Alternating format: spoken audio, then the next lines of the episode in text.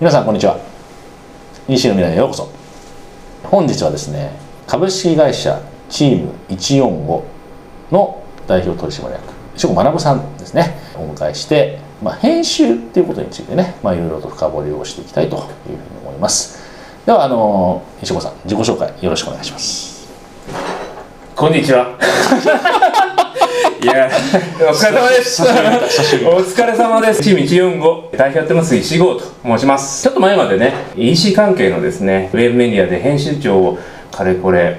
4、5年やってましたね。そこから、えー独立いたしまして会社を立ち上げたとはいいうような感じでございます。はい今日はよろはい、しくお願いしよろしくお願いします。まあ、久しぶりにね、あのポーズをちょっと見て、いやそうですね。僕がやると嫌がるけどね。いやいやいや、そう。いやいや、そうそうそうじゃないです。真似するとい嫌がるやいやいやいやなんですけど。まああのまあなんか何かね、はい。何かといろいろとこうちょっと絡むことも結構多かった多かったんですけども。編集長としてね前職携われたわけですけども、はい。まあなんか聞くところによると、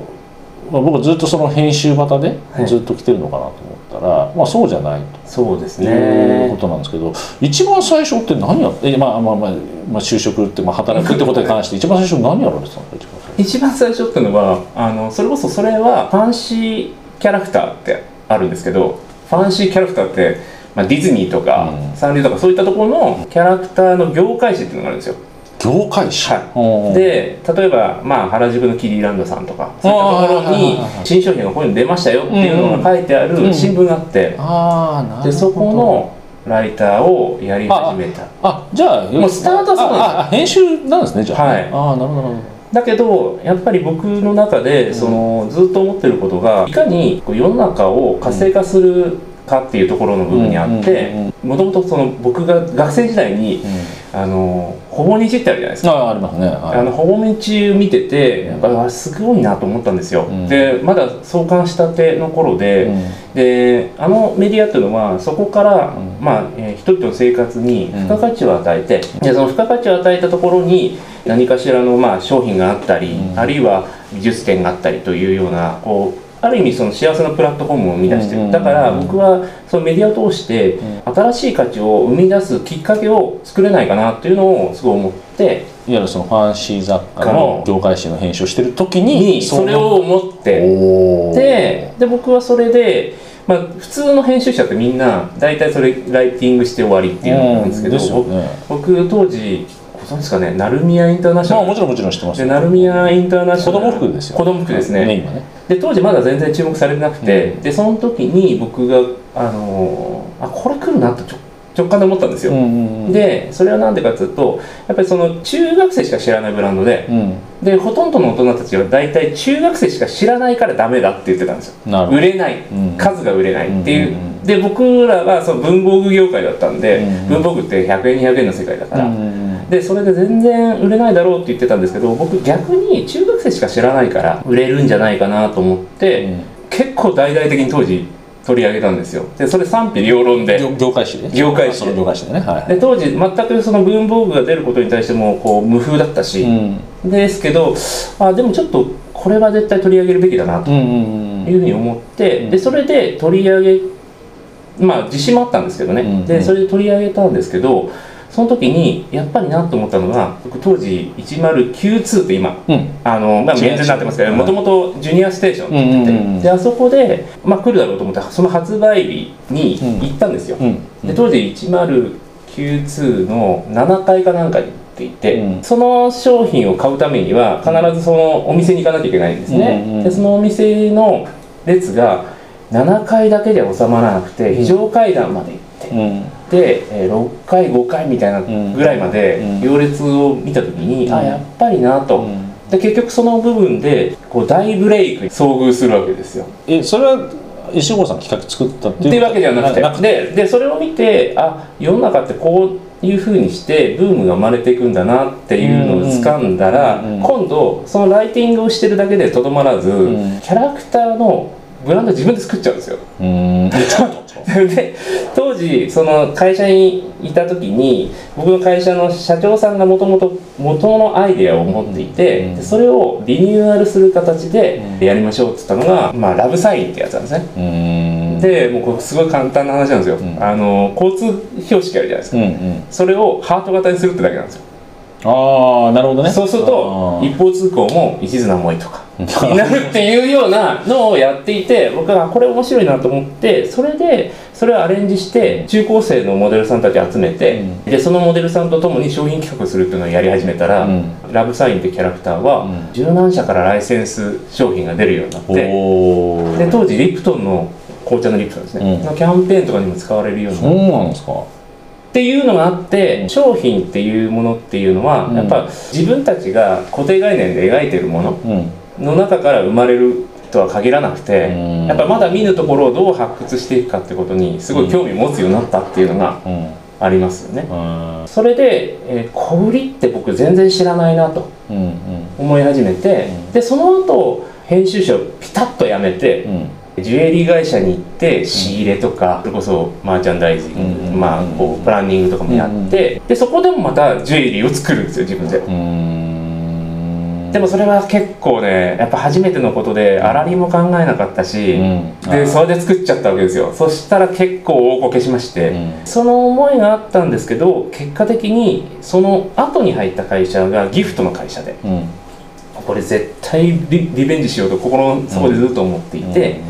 でそれでその時に企画したのが矢野美紀子ちゃんっていうね、うん。女の子がいるんですけど、モデルさんで当時のんのんの看板の子だったんですけど、でその子とえー一緒に商品を作ろうと。うん。いうのを突然言い出して、うん。またこいつ始まったなってぐらいの あの感じだったんですけど もう本当にいややっぱああたあいつ言い出したなぐらいの感じで受け止められたんですけどでも結果的に僕これ結構賞賛があってその前のリベンその前のジュエリーの時は何がダメだったかってプロモーションがダメだったんですよ、うん。モデルさん自身が発信する場所がなかったので、ダメだったんですけどその柳美紀子ちゃん当時6誌うん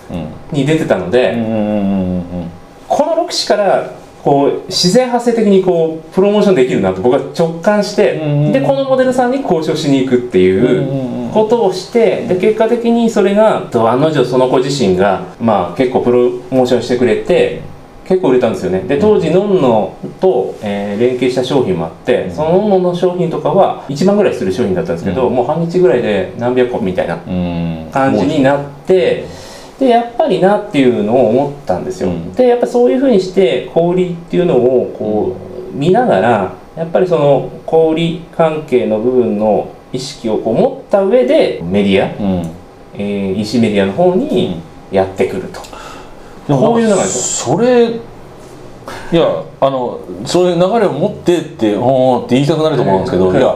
普通その流れにならないでしょ。ならないですやだから普通だってそこまで商品企画できてやったら普通に考えたら企画して、あなんかそのプロモーション絡めて当てていく方がちょっと下世話な話ですけどまあお金的に儲かるとかいうこと言ったら全然多分物返した方が儲かるじゃないですか、はいはい。はいそういうことで言ったらば。普通行くんだろうなと思うんですけど、はい。それがそれをもってなんでメディアっていうのは僕はちょっとそこはちょっと尺で取れないから非常に疑問な。普通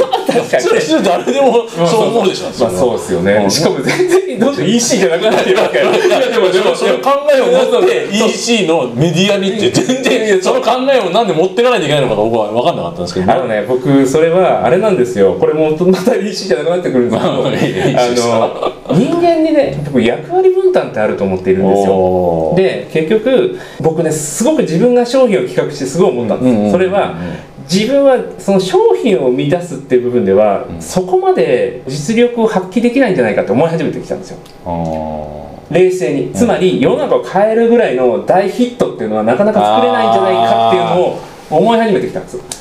すごい視点が大きいですね。自分 が自分がまあ当ててまあやった当たったとかね。それでもうそれで儲かったとかいうのは多分できるかもしれないけどでで世の中にインパクトを与えるっていうことはちょっとできそうにないと。でそう思った時に、うん。じゃあ自分が求められてることは何だろうってぐるぐるって考えた時に、ふと思ったわけですよ、うん。やっぱりそのファンシーキャラクターの業界誌やってた時の自分っていうのはやっぱり必要とされてたんですね、うん。あそうあなるほど、あのそれ感じてた？それ。感じてた。それは例えば僕が辞めるって言った時に、ライセンスアウトあライセンサーっていう、うん。まあ、いわゆる版権持ってる会社の人からいきなり電話もらって、ライセンシーね。あライライセンライセンシーええ。その人から連絡をもらってである時言われるんですよ「え辞めるんだって」と。でもうこれ全然話違ってんな。まあいいや、あの辞めるんだってって言われた時にその人からいきなり「ここの広告費はいくらなの?」って言われるんですよ「えなんでですか?」っつって「いくらですよ」っつったら「これが僕の選別だから」もらったことがあるんですよ。マジっすか。それは今今まで石郷君が頑張ってきたことっていうのは本当にキャラクター業界にとって大きかったから僕からの選別だからって言われた時にあやっぱ自分の書くものってそれだけ影響があるんだなっていうのを実感してうん。ただでもその時は同時に小売りのことも知知らないとうん。現場を知らないと本当にリアリティのあるメッセージを伝えられないなと思ったのでうん。自分自身もまあその中では考えるってことが得意なのでうん。企画してやってきたっていうのがあってその考えをもう一回思い出したんですよ。どうん。でそれを戻した思い出した時にじゃあやっぱり自分は編集に携わりたいなと。じなるほど。それで、まあ、その時もそうだったんですけどそのラブサインの企画もそうだったんですけどやっぱりライセンシー、まあ、商品を作る人たちですね。でライセンサーっていう、うんあの半径を持ってる側と両方いるんですけどやっぱこれをうまく引き合わせてで当時それこそ中高生と一緒にこうやったらいいんじゃないかああやったらいいんじゃないかっていうのを、まあ、その中高生の持ってる可能性を最大限しながら商品を作っていったってことがあるので僕はそのメディアっていうプラットフォームを使うことによっていろんな人と出会いそしていろんな人を結びつけてそして今までなかったような商品を誰かが生み出せるような環境を作れるんじゃないかっていうそういう自分の中の仮説があって。なるほど。いやそれはつながりましたね。それは分かりました。まあじゃあ逆に言えば一番最初が結構素だったっていう感じですかね。そうそうそこが多分本当に原点で,、はい。でそこから遠回りしたって感じですかね。ね。あのいろんなこと分かるために遠回りをしたとちなみに一番最初のキャラクターグッズの業界誌やってたはい。時から一番最後そのラブサインとかで買った、そこ何年ぐらいなんですか？それはね実際それも5年ぐらいですね。ああでも5年遠回りしたんですねじゃあね。あのそれあでもその5年の後にジュエリー作ってますから。あじゃあジュエリージュエリーとか含めて考えるとそれこそ10年ぐらいですね。すごいっすねだから本当にそこでいろんな経験したんですよ、うん。やっぱり自分で企画をする、うん。で企画をするには自分が中心にならなきゃダメなんだと、うん。つまり誰かと誰かをつなげるだけだとダメなんで自ら明快になることが大事なんだとか。っていうのがそのまず10年の中で培ったことですそうですね。だからジュエリーも、えー、と当時いた会社が発売元になったんですよね、うんうんうん。で最初は僕はそのモデルさんとその、えー工場をつなげることしか考えてなかったんですけど、うん。それだとやっぱり粗利も取れないしだから、えー、と責任もちょっとこう弱いと、うん。なので必ず両者をく,、まあ、くっつける接着剤なんだけど自分がそこのメーカーで責任を持つということが全てにおいて大事なことだなっていうのを思ってでその時は本当にジュエリーをメーカーとして販売した。でもその時は勤めてた会社主にデコメールの会社なんで在庫リスクを抱えることに対してはものすごい反発あったんですけど、だからこそやる意味があるっていうことでのんのんの発売してバーッと売れていく様をやっぱ社員の人たちがわーって見てる姿を見てあやっぱやっぱりその世の中を活性化するってのはこういうことだな。でその背景にあるのはそのモデルさんが考えてる感性とかを僕は形にしたかったんですよ。ジュエリーって多分まあ言い方悪いですけどおっちゃんたちが実は作ってんじゃないか、うん。そのラブサインの時もそうです。うん。やっぱりごく限られた商品企画の人たちが自分たちのエゴでその商品を作ってんじゃないかっていう思いに対して僕はちょっとこう対抗したい思いがあって常に。だから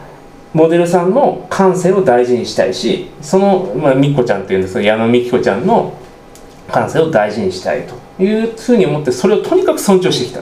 でそれを商品につなげていったっていうのがあって、まあ、それがその今の原点という部分になってますよね。なるほど。出だしから入った時にはい全然編集と結びつかねえと思ったんですけど まあでもやっぱりですね思いがやっぱすごいいや僕熱いなっていつも思ってるんですけど 思いですね。世の中にインパクトを与えたい、まあ下世話にはそうかもしれないし、はい。まあ世の中のためになりたい的なところがはい